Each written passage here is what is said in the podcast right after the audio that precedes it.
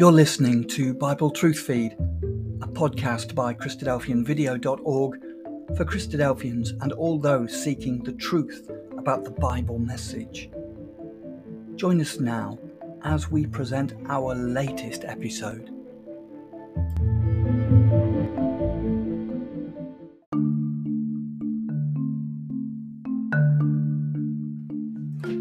God's kingdom will be established on the earth that is not a statement that is widely accepted by Christianity in general.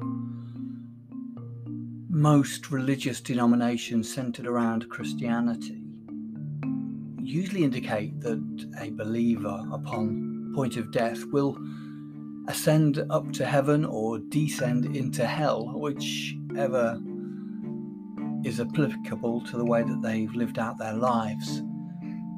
This is not scriptural teaching. The Bible clearly teaches that God created the earth for a purpose, and that purpose was to be filled with His glory. And that will be manifested by a people that represent His name, that have lived out their lives according to His will. Those who do not meet that standard will descend into the grave, which is hell on earth, really. But it's not a place of torment. It's a place where the dead will lie eternally.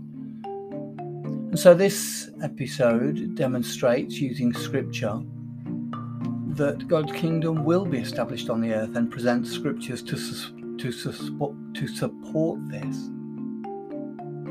The Old and the New Testaments teach that the hope offered to the faithful is a place in God's kingdom on earth and not a place in heaven. Thank you. The kingdom of God to be established on earth. So the kingdom of God will be established on earth. And that's been God's promise to man from the time when he created man until now. And it's the hope that men and women, faithful men and women throughout the ages, have looked forward to. You see, no man will inherit the heaven. In fact, no man will ascend to heaven apart from the Lord Jesus Christ, who now sits at the right hand of God, waiting to return to the earth to establish the kingdom of God on this earth. Most religions, as I'm sure you'd be aware, claim a reward that is in heaven. But the Bible knows nothing of a reward for man in heaven. Nothing for a, of a reward for a man or a woman physically in heaven. But rather, it constantly and consistently shows that the reward of man is on earth. And this reward is one that has been looked forward to from the time Adam and Eve sinned in the Garden of Eden. It's a reward of inheriting the kingdom of God on this earth for eternity. You see, the Bible is the inspired word of God, and as such, it's the authority to which we need to turn. And our words this evening will be based on the words of Almighty God as recorded in the Bible. There's no other authority under heaven that is reliable, and to its pages we need to turn to examine this subject and any other subject that is important to our eternal salvation. In the scriptures, we're encouraged to search out matters similar to those we will look at this evening. We're encouraged to use the scriptures to look into those things to determine if they're in accordance with the things of Almighty God or fables created by man and the hope of going to heaven and sitting on a cloud there doing who knows what is a fable of man. We have the example of those at Berea spoken of by the apostles, Apostle Paul, who commended these people in Acts chapter 17. You're going to have to turn there. Acts chapter 17, verse 10 to 11.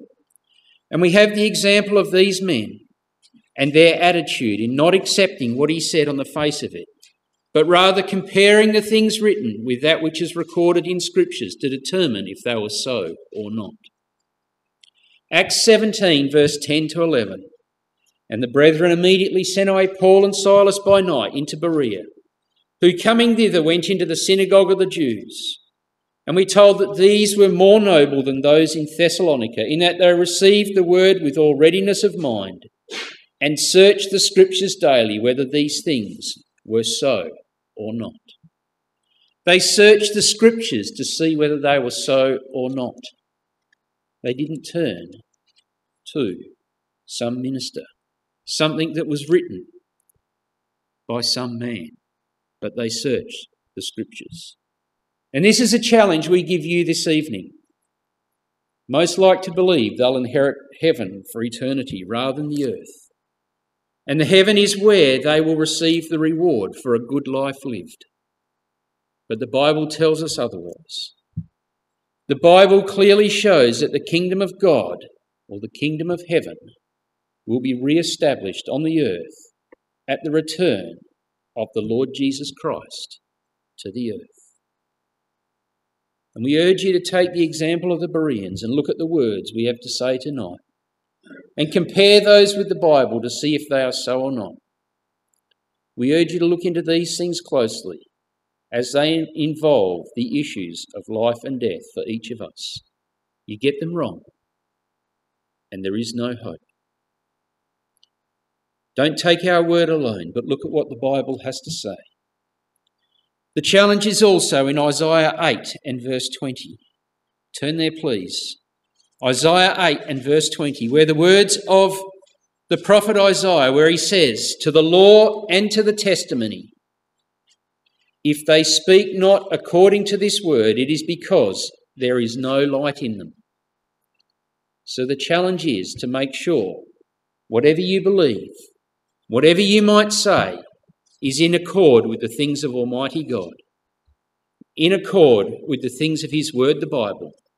Because if there's not, there's no light in you. You see, Scripture tells you and me that's what we have to do if there is to be light in us. Because if we have no light in us, none of the light of the Word of Almighty God, as He has recorded in the Bible, we have nothing to guide our life. The words of Scripture can be a light to our feet and a lamp to our paths. Psalm 119, verse 105, where we read, Thy word is a lamp unto my feet and a light unto my path. So, by looking at the things of Almighty God, we can, we can read and we can learn how, we should, how our lives should be lived before Him and that which we should do so that we do that which is right and proper in His sight. You turn back to Matthew 5, the reading we had this evening, it introduced us to the kingdom of God. However, in this passage, it's referred to as the kingdom of heaven. And as we, I hope to show, these are interchangeable terms. They're terms relating to the kingdom of God, which will be established on the earth based on heavenly principles. If you ever look in verse 3, we're told, Blessed are the poor in spirit, for theirs is the kingdom of heaven. The reward of the poor in spirit is defined as the kingdom of heaven. Verse 10 Blessed are they which are persecuted for righteousness' sake, for theirs is the kingdom of heaven. So those persecuted for the sake of righteousness will inherit the kingdom of heaven. And verse 11 to 12, we're told, Blessed are ye when men shall revile you and persecute you and say all manner of evil against you falsely for my sake. Rejoice and be exceeding glad, for great is your reward in heaven. So, for so persecuted they the prophets which were before you. So, once again, those who were reviled and persecuted for the name of Christ will receive a reward which is in heaven. Hence we see that the kingdom of heaven, it's reserved for the poor in spirit, for those who are persecuted, and finally there's a reward for those who are reviled and persecuted. It's a reward, and I'll put it this way, that is held in heaven for those who will re- receive the reward of inheriting the kingdom of God. You see, there is a kingdom of heaven. And there is a reward in heaven for the persecuted followers of the Lord Jesus Christ. As verse 5 of this chapter says, it says, Blessed are the meek, for they shall inherit the earth. Blessed are the meek, for they shall inherit the earth. And all of these verses here are talking about the same person. The person who does the things of Almighty God, the poor in spirit, they that mourn, the meek, those that hunger and thirst after righteousness, the merciful, the pure in heart, the peacemakers. And in verse 5, we're told they shall inherit the earth. The meek, we're informed, as we say, will inherit the earth. While the other three passages we have tell us it's the kingdom of heaven is their reward. Let's consider the same events as spoken of in other passages of Scripture to understand what the kingdom of heaven refers to and the fact that it actually refers to the kingdom of God.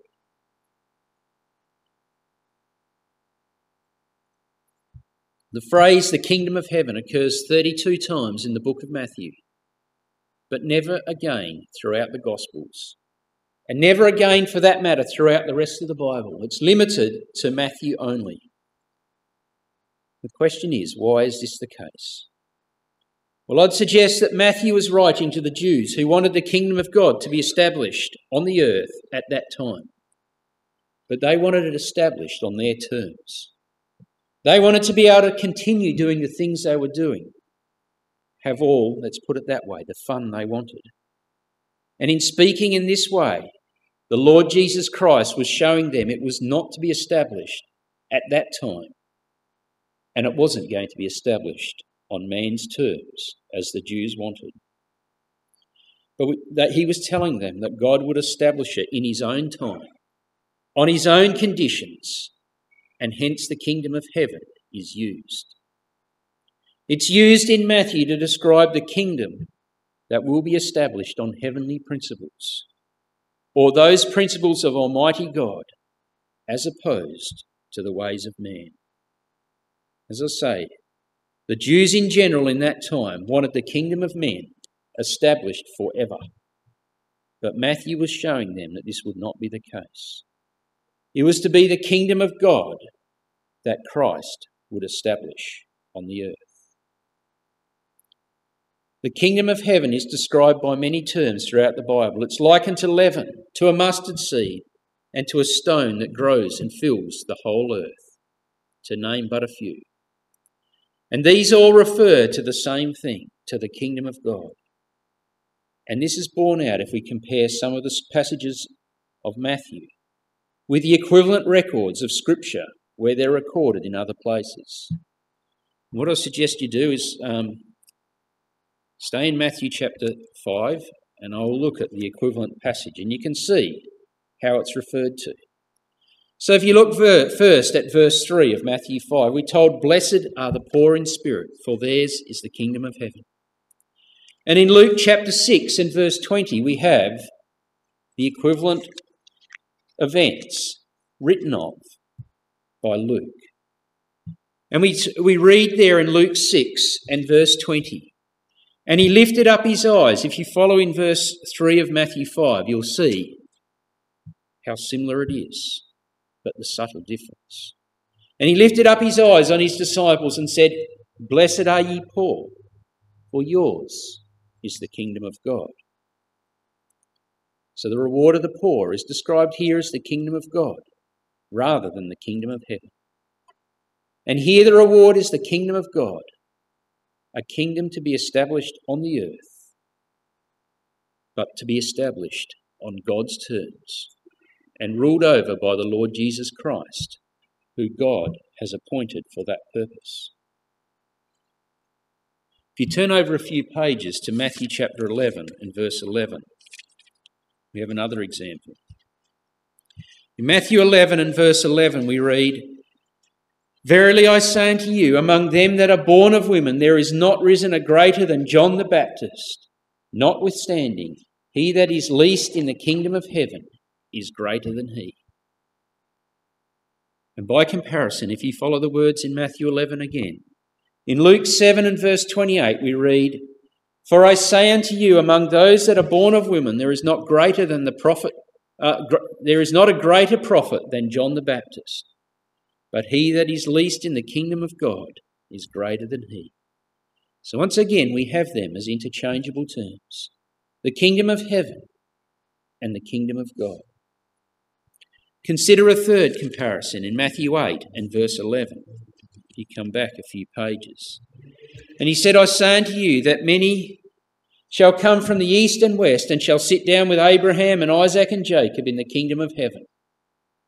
It's interesting that it's from the east and the west. I don't know that you actually have directions when you're in space like that. They're directions that are limited to the earth. And in Luke 13, verse 28 and 29, we read, if you follow once again in uh, Matthew 8 and verse 11, there shall be weeping and gnashing of teeth when ye shall see Abraham, Isaac, and Isaac and Jacob, and all the prophets in the kingdom of God, and yourself thrust out. And they shall come from the east and from the west, and from the north and from the south, and shall sit down in the kingdom of God. So we have once again in these two passages the kingdom of God to be established on the earth that will do away with the kingdom of men. While in Matthew it's called the kingdom of heaven. And in Luke, we can see, as I said before, it will be, it will be fulfilled on the earth because you have north, south, east, and west. And they're not directions that exist in heaven. It corresponds with the directions given to Abraham back in Genesis when he was told to look, to view the land that he was to inherit. And he was to look north, south, east and west. He wasn't told to look up. And I think we might look at that passage again in a while. So these two passages refer to the same thing the kingdom of God to be established on the earth. If you go back a few more pages to Matthew 6 in verse 9 to 13, and we have the Lord's Prayer recorded. And the Lord taught his disciples to pray for the kingdom to come, so that the will of God could be done on the earth. Matthew 6, verse 9 to 13. And he told his disciples, After this manner therefore pray ye, Our Father which art in heaven, hallowed be thy name. Thy kingdom come, thy will be done, in earth as it is in heaven. Give us this day our daily bread. Forgive us our debts and so forth as that prayer goes on. You see, the Lord Jesus Christ told his disciples to pray for the will of God to be done on earth as it's done in heaven. And we know that the angels are in heaven currently going about doing the will of God, and they do his will perfectly. And on earth, we know this is not the case. Man goes about pleasing himself doing as he wants with all with little or no regard for God or for that matter other men. But the Lord Jesus Christ told his disciples to pray, Thy kingdom come, thy will be done on earth as it is in heaven. A very clear indication that it was to be the desire of the disciples of Christ that the kingdom of God would be established on the earth as a place for them to inherit. And on the contrary, they were not taught to look for a time when they would go to heaven to receive their reward. They clearly understood God's kingdom and their inheritance would be on the earth. There was no misunderstanding with the apostles, with the disciples, as far as that is concerned. It's a myth of man that you will inherit heaven. So, how can the kingdom of heaven and the kingdom of God refer to the same thing? Well, I think I've alluded to that already. What we're being told is that the kingdom of God will be established on divine principles, the principles of the God of heaven, and hence it's termed the kingdom of heaven.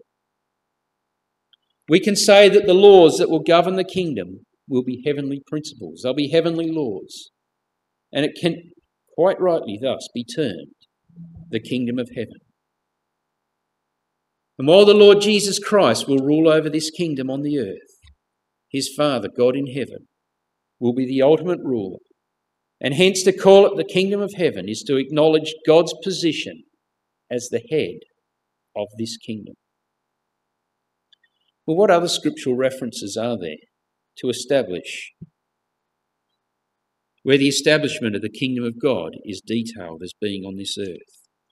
Well, there's a few very obvious ones. Let's turn back to the prophet Daniel, to Daniel chapter 2, verse 44 and 45. Words that many of us here would know very well. And we read there in Daniel chapter 2, verse 44 and 45. In the days of these kings shall the God of heaven, the God of heaven, set up a kingdom which shall never be destroyed and the kingdom shall not be left to other people, but it shall break in pieces and consume all these kingdoms, and it shall stand forever. For as much as thou sawest the stone was cut out of a mountain without hands, that it break in pieces the iron, the brass, the clay, the silver, and the gold, the great God hath made known unto the king which shall come to pass hereafter. And the dream is certain, and the interpretation sure.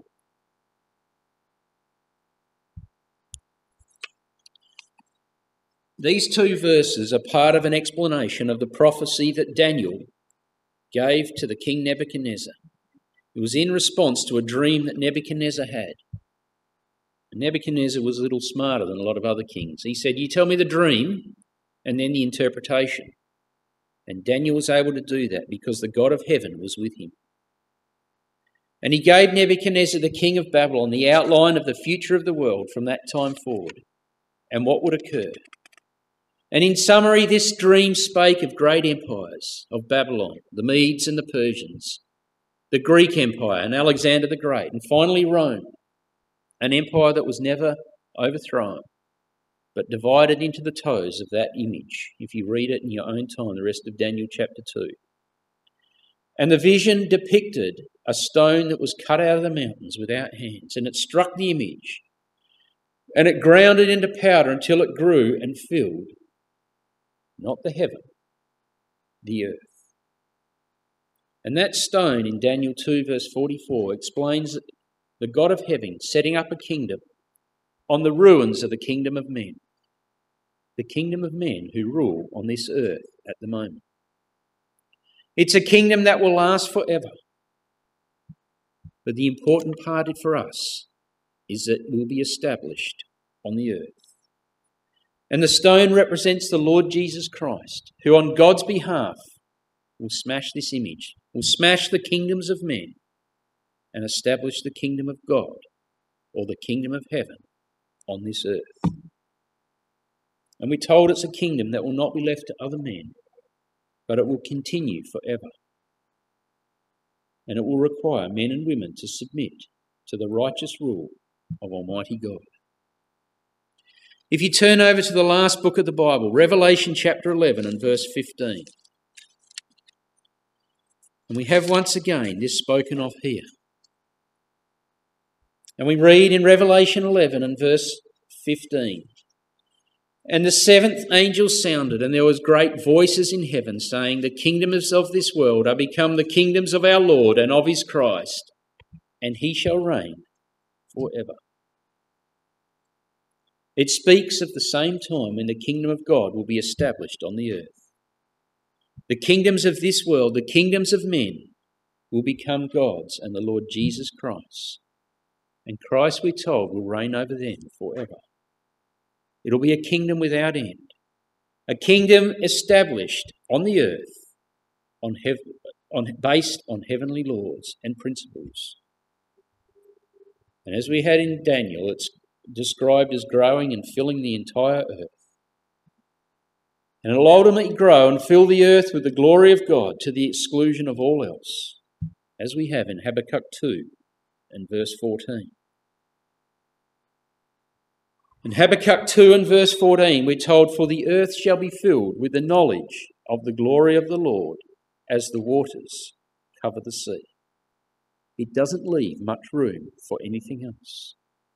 You see, when the Lord Jesus Christ returns and establishes that kingdom on the earth, that will be the ultimate outcome of it. It will fill this earth with the glory of the Lord, the glory of God, as the waters cover the sea. It doesn't leave much room for anything else, does it? In actual fact, no room for anything else. Because the waters cover the sea to the exclusion of all else. In Psalm 37, if you'll turn there back there, please, we once again have a little bit more about this.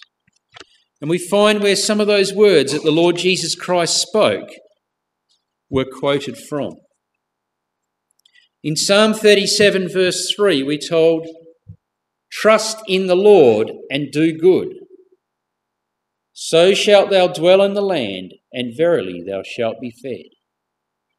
And the land there in verse 3 refers to the literal earth. And we're told that those who trust in the Lord shall dwell in the land, and they shall be fed. They'll be looked after by Almighty God who will keep them. You see, man has one, two, one of two choices, as you have, as we'll see in the next verse, in the next verse we look at. They have the option to be cut off or to inherit the kingdom of God. To believe there is a reward in heaven that will take man, uh, uh, sorry, to believe there is a, a reward that will take man to heaven is not to trust God. Because what God has told us is that the reward of man will be on earth. And those who do not trust God will be cut off, as verse 9 tells us of Psalm 37. We're told, For evildoers shall be cut off, but they that wait on the Lord shall inherit the earth. Wait. Those who look eagerly for the Lord will inherit the earth. And by con- uh, contrast, evildoers shall be cut off, because they will no longer be part of God's purpose with the earth. They'll be cut off from the earth and return to the dust. In verse 11 of this psalm, we read, But the meek shall inherit the earth and shall delight themselves in the abundance of peace. What did we read in verse in um, Matthew 5? We're told that the meek shall inherit the earth. The exact words that the Lord Jesus Christ spoke in Matthew 5, and no doubt this is where they were quoted from. In verse 18 of this psalm, we told the Lord knoweth the days of the upright, and their inheritance shall be forever. So we're told that the upright, those who love the Lord Jesus Christ, the meek, those who trust in the Lord, their inheritance shall be forever, and it will be on this earth. In verse 22, we read, For such as be blessed of him shall inherit the earth. So if you're blessed of Almighty God, you will inherit the earth. And they that be cursed of him shall be cut off. It's very black and white, isn't it? Not like not what men like to hear today, is it? You like to hear you can do what you want and it'll be all good. But that's not the way of Almighty God, and it's not the way of His Scriptures. It's very black and white. They that be blessed of Him shall inherit the earth. They that be cursed of Him shall be cut off. They'll be no more. They'll go to the grave. They'll return to the dust of the ground for eternity and will not see the light of day ever again. In verse 29, the righteous shall inherit the land and dwell therein forever. Very clear, isn't it?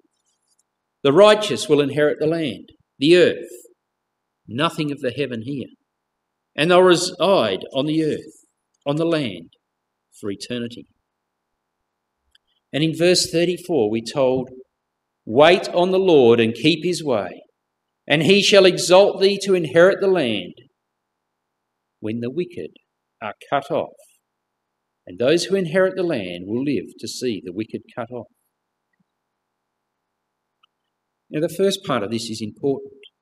They that wait on the Lord and keep his way. They that wait on the Lord and keep his way. You see, it's not just a matter of going, oh, I've read the Bible, it's all good, I'm a good person. No, we have to wait on the Lord and keep his way if we are to inherit the land. If we're to inherit the kingdom of God, if we're to be part of that kingdom on this earth. Because if you don't, if you say it's all good, I'll do what I want, I'll please myself, then we're classed with the second half of that verse. The wicked who are cut off. They're cut off for eternity. You see, we will inherit the earth. Those who keep his way will inherit the earth for eternity. When the wickedness of man is no longer on this earth, those who keep the way of God have the hope of life on this earth as part of the kingdom of God. You know what's absent in Psalm 37? Well, I think it's pretty clear, isn't it? There's no reward of man going to heaven. The psalmist who wrote this, King David, looked to the time when he would inherit the earth for eternity. And he was told this in 2 Samuel 7, if you'll turn over there, please, in verse 16. So the psalmist King David looked for this time when he'd inherit the earth for eternity with the Lord Jesus Christ, who would reign over the kingdom of God on this earth. And what's more, King David was told he would see it with his own eyes. 2 Samuel 7 and thy house, thine house, it's talking to David here, the, the prophet Nathan talking to David. And thine house and thy kingdom shall be established for ever before thee. Thy throne shall be established for ever. So the kingdom that David ruled over, David would see it before him for eternity. You know, David died, didn't he? We know that. And his son Solomon reigned, and Solomon died, and on it went. And we know now there's no king over Israel. It's a nation that's, I guess you'd call it, supposed democracy. But that will change. The Lord Jesus Christ will ultimately be king over Israel and over the entire earth. And David will live to see it. He will live to see that kingdom on the earth. You know, the Apostle Paul in the New Testament, if you say, well, we've been looking at the Old Testament, what about the New Testament? Galatians 3, if you'll turn over there, please. The Apostle Paul understood he would inherit the earth. You know, I've heard it said that those of the Old Testament will inherit the earth, but the New Testament, will they go to heaven? Once again, it's a fable of man. It's what man has made up to tickle people's ears. Galatians chapter 3, verse 27 to 29. We're told that for as many of you as have been baptized into Christ have put on Christ. So there's a requirement here of baptism. Baptism into Christ with a correct understanding of the things of Almighty God. And we're told that there's neither Jew nor Greek, there is neither bond nor free, there is neither male nor female, for ye are all one in Christ Jesus. And we're told then, if ye be Christ's, then are ye Abraham's seed and heirs according to the promise. If you're Christ, you're Abraham's seed and heirs according to the promise. And we're going to work backwards to this promise to Abraham. And if you cast your eyes back a few uh, verses in Galatians 3 to verse 16, we read once again Now to Abraham and his seed were the promises made. He saith not unto seeds as of many, but as of one, and to thy seed, which is Christ. So in verse, tw- um, in, in, verse 27 to 29, we read there in, in the, verse 29, if you be Christ's, then are ye Abraham's seed. So it's a singular seed. And that seed is the Lord Jesus Christ. And in verse 27, if we're baptized, we've put on Christ, then we can be part of that promise.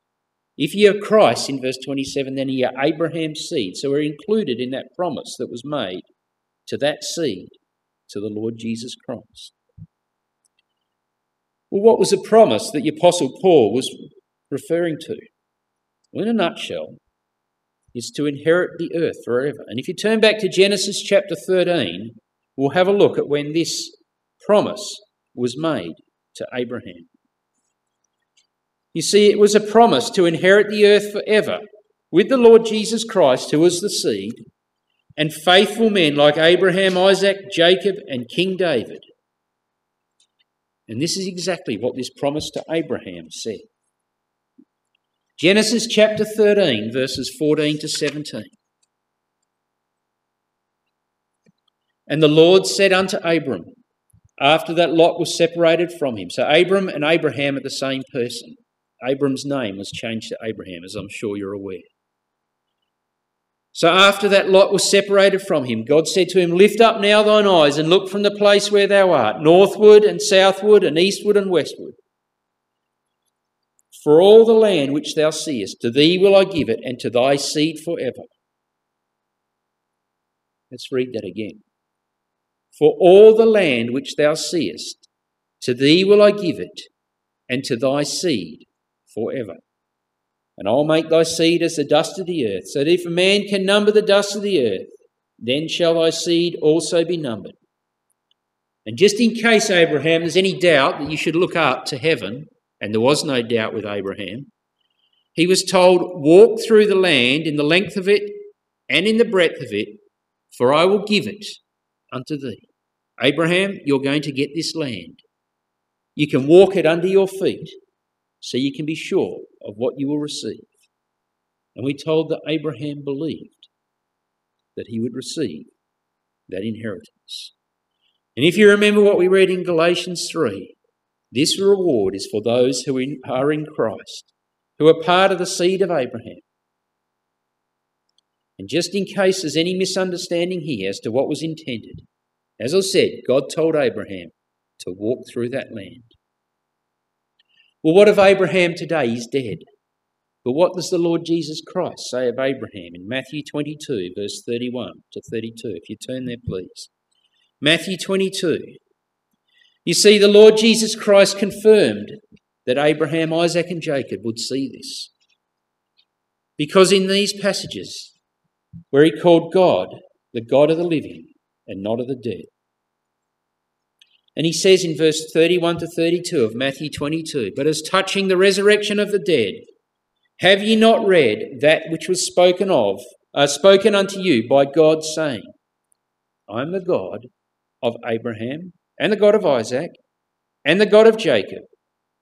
And the Lord Jesus Christ then says, God is not the God of the dead, but of the living. Yes, Abraham, Isaac, and Jacob are dead today. But in God's eyes, they, have inher- they will and they have inherited that kingdom because God can speak of things that haven't happened as though they have. Because when God determines it will happen, it will happen, unlike what we do. You see, the Lord Jesus Christ believed that God would raise these men from the dead and that they would receive this promise to inherit the kingdom of God on the earth, to inherit that land that Abraham was promised, because they were part of the seed of Abraham. You see, the question we should be asking is who will inherit the kingdom of God? The kingdom of God that will be established on this earth. Not all men and women will inherit the kingdom of God. As passages like Galatians 3, verse 29 clearly defined, and I'll read that to you. We looked at it a minute ago. We told that if ye be Christ, then are ye Abraham's seed and heirs according to the promise. So if you're not Abraham's seed, you are not an heir of that promise. Or if you turn to 1 Thessalonians 4 and verse 13, and we have once again this division shown between those who will inherit the kingdom and those who will not. 1 Thessalonians 4, verse 13 to 18. We're told, But I would not have you to be ignorant, brethren, concerning them which are asleep, that ye sorrow not as others which have no hope. For if we believe that Jesus died and rose again, even so them also which sleep in Jesus will God bring with him. So in the first verse there, it's very clear that there's those who have no hope. Those who have died, those who are in the grave, who have no hope. Continuing, for this we say unto you that the word of by the word of the Lord, that we which are alive and remain unto the coming of the Lord shall not prevent them which are asleep. For the Lord himself shall descend from heaven with a shout, with the voice of the archangel and the trump of God, and the dead in Christ shall rise first. Then we which are alive and remain shall be caught up together with them in the clouds to meet the Lord in the air, and so shall we ever be with the Lord. Wherefore, comfort one another with these words. There are those who will not inherit the kingdom of God, who will not be raised from the dead. They will stay in the grave for eternity. But the dead in Christ are not like the general person who dies. These people have a hope. What is written here is written to the believers, here termed brethren. You see, it's not a general thing for every person out there in the world, it's for them termed brethren. And hence, this promise is not all encompassing. It's not all encompassing because man refuses to do what God requires of them. We're being told here that some people have a hope and others have no hope. Those who do not know the ways of Almighty God, those who refuse to do what Almighty God wants, will stay in the grave for eternity. In verse 15, we're told that those who are alive at the return of the Lord Jesus Christ will not be taken to be with Christ until those who are dead in Christ are raised. So we're given the order of how it happens. The dead will be raised first, and then those who are alive will be taken to be with Christ also. And further, it is directed to the believers only, once again, indicating that not all will be taken to be with Christ. Verse 16, the order of events is given, as we've alluded to before. The dead in Christ will be raised first, and so forth. In verse 18, those who understand the things of Almighty God, these words can be a comfort to them as they look forward to the establishment of the kingdom of God on the earth. You see, if you have that hope, if you understand that the Lord Jesus Christ will return and raise the dead, there is a hope. Yes, it's sad when someone dies. But when they have that hope, there is a hope beyond this present order of things. You see, those who have been faithful to what God has, to, to Almighty God, He has decreed that they will inherit eternal life and a place in the kingdom of God. While those who are unfaithful, either willingly or through ignorance, will be not part of this kingdom. And it's a choice for each of us today. We can either be faithful or we can be unfaithful to Almighty God. You see, obedience to God or service to self is the choice we have. Obedience to God gives a hope. Service to self gives the pleasures of sin for today and returning to that grave to be cut off, as we saw in Psalm 37. One gives toil and a poor reward today, then eternal death, while the other, while it's not easy today, will give an, etern- an eternal reward that is held in heaven that will be for those on earth when the Lord Jesus Christ returns. If you turn back to Matthew 5 and verse 11 to 12, our reading. We're told, Blessed are ye when men shall revile you and persecute you and say all manner of evil against you falsely for my sake. He says, Rejoice and be exceeding glad, for great is your reward in heaven. For so persecuted they the prophets which were before you. They're told, Great is their reward in heaven. And I'm sure you understand by now it's not a reward of living in heaven, but rather a reward that today is held in heaven for men like Abraham, Isaac, Jacob, for David, for the other faithful throughout the ages, for that time when Christ will establish the kingdom of God on this earth. You know, there's numerous scriptures that give details of what this kingdom will be. But we'll just have a look at one in Isaiah 65, if you turn there, please. Isaiah 65, verse 17 to 25, and we'll just read that quickly. And we'll see the contrast to what we have today. in Isaiah 65, he says, Behold, I create new heavens and a new earth, and the former shall not be remembered nor come to mind. There'll be a new order of things on this earth. The rulers, the ones in the heaven, the heavens, or the rulers, and the people on the earth, the rule. There'll be a new attitude in those people. We told, Be ye glad and rejoice for ever in that which I create. For behold, I create Jerusalem a rejoicing, and her people a joy. And I will rejoice in Jerusalem and joy in my people, and the voice of weeping shall be no more heard in her, nor the voice of crying. There shall be no more thence in infinite days, nor an old man that have not fulfilled his days. Because in that day a child shall die a hundred years old. If you're a hundred years old and die, you'll be considered but a child. But the sinner, being an hundred years old, shall be accursed. And it's talking about the transition from when man rules through the Lord Jesus Christ to ultimately when there's no sin and death on this earth again. We're told, and they shall build houses and inhabit them. They shall plant vineyards and eat the fruit of them. They shall not build and another inhabit. They shall not plant and another eat. For as the days of a tree are the days of my people, and mine elect shall long enjoy the work of their hands. They shall not labour in vain, nor bring forth for trouble, for they are the seed of the blessed of the Lord, and their offspring with him. And it shall come to pass that before they call, I will answer. You see, Almighty God will know what they need, and He will answer before they call. And while they are yet speaking, I will hear. The wolf and the lamb shall feed together. The lion shall eat straw like the bullock, and the dust shall be the serpent's meat. They shall not hurt nor destroy in all my holy mountain, saith the Lord. What a difference to what we have today. They're conditions that exceed anything we have today, and I suggest they're conditions that exceed anything we can imagine today. Can we plant and build in heaven. We plant a tree on a cloud, what's going to happen to it? You know, Jerusalem's a physical place on the earth. Do the animals mentioned reside on heaven or in earth? And yes, they refer to more than just animals, it's the attitude of people as well.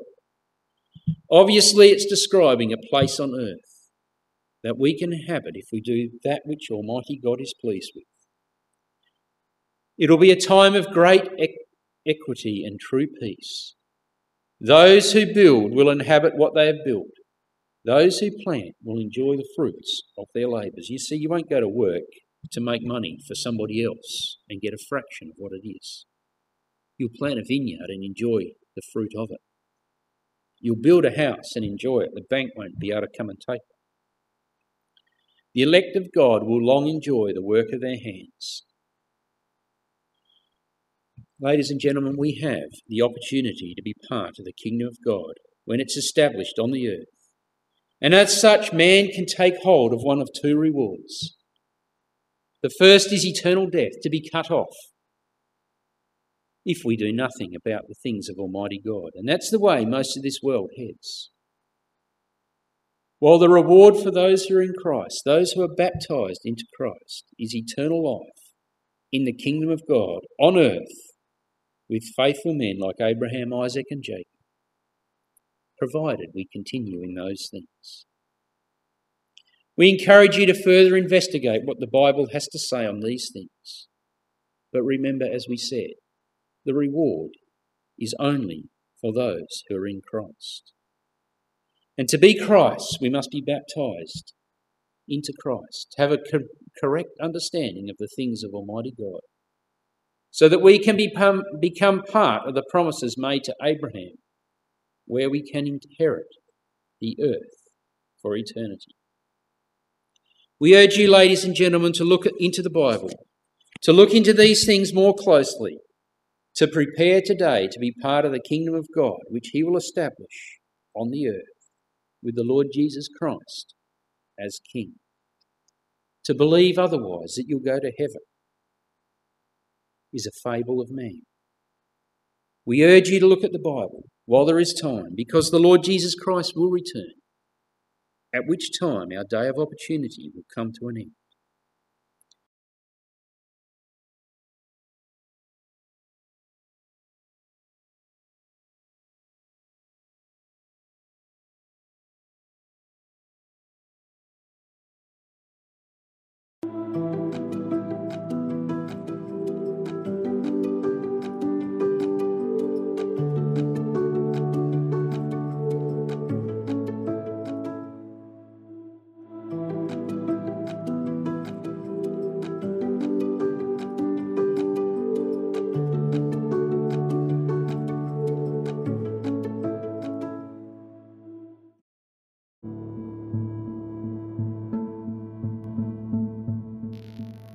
Thank you for joining us. We hope you found the episode helpful. Don't forget, most of these episodes are also available as videos on our video channel, cdvideo.org. So head over and take a look. If you have any comments or questions or suggestions, please get in touch or leave us a voice message. We love to hear your feedback. You can email us at btf at cdvideo.org. If you enjoyed the episode, then please share it with others. Until next time, may God bless you in your studies and your walk towards God's kingdom. Amen.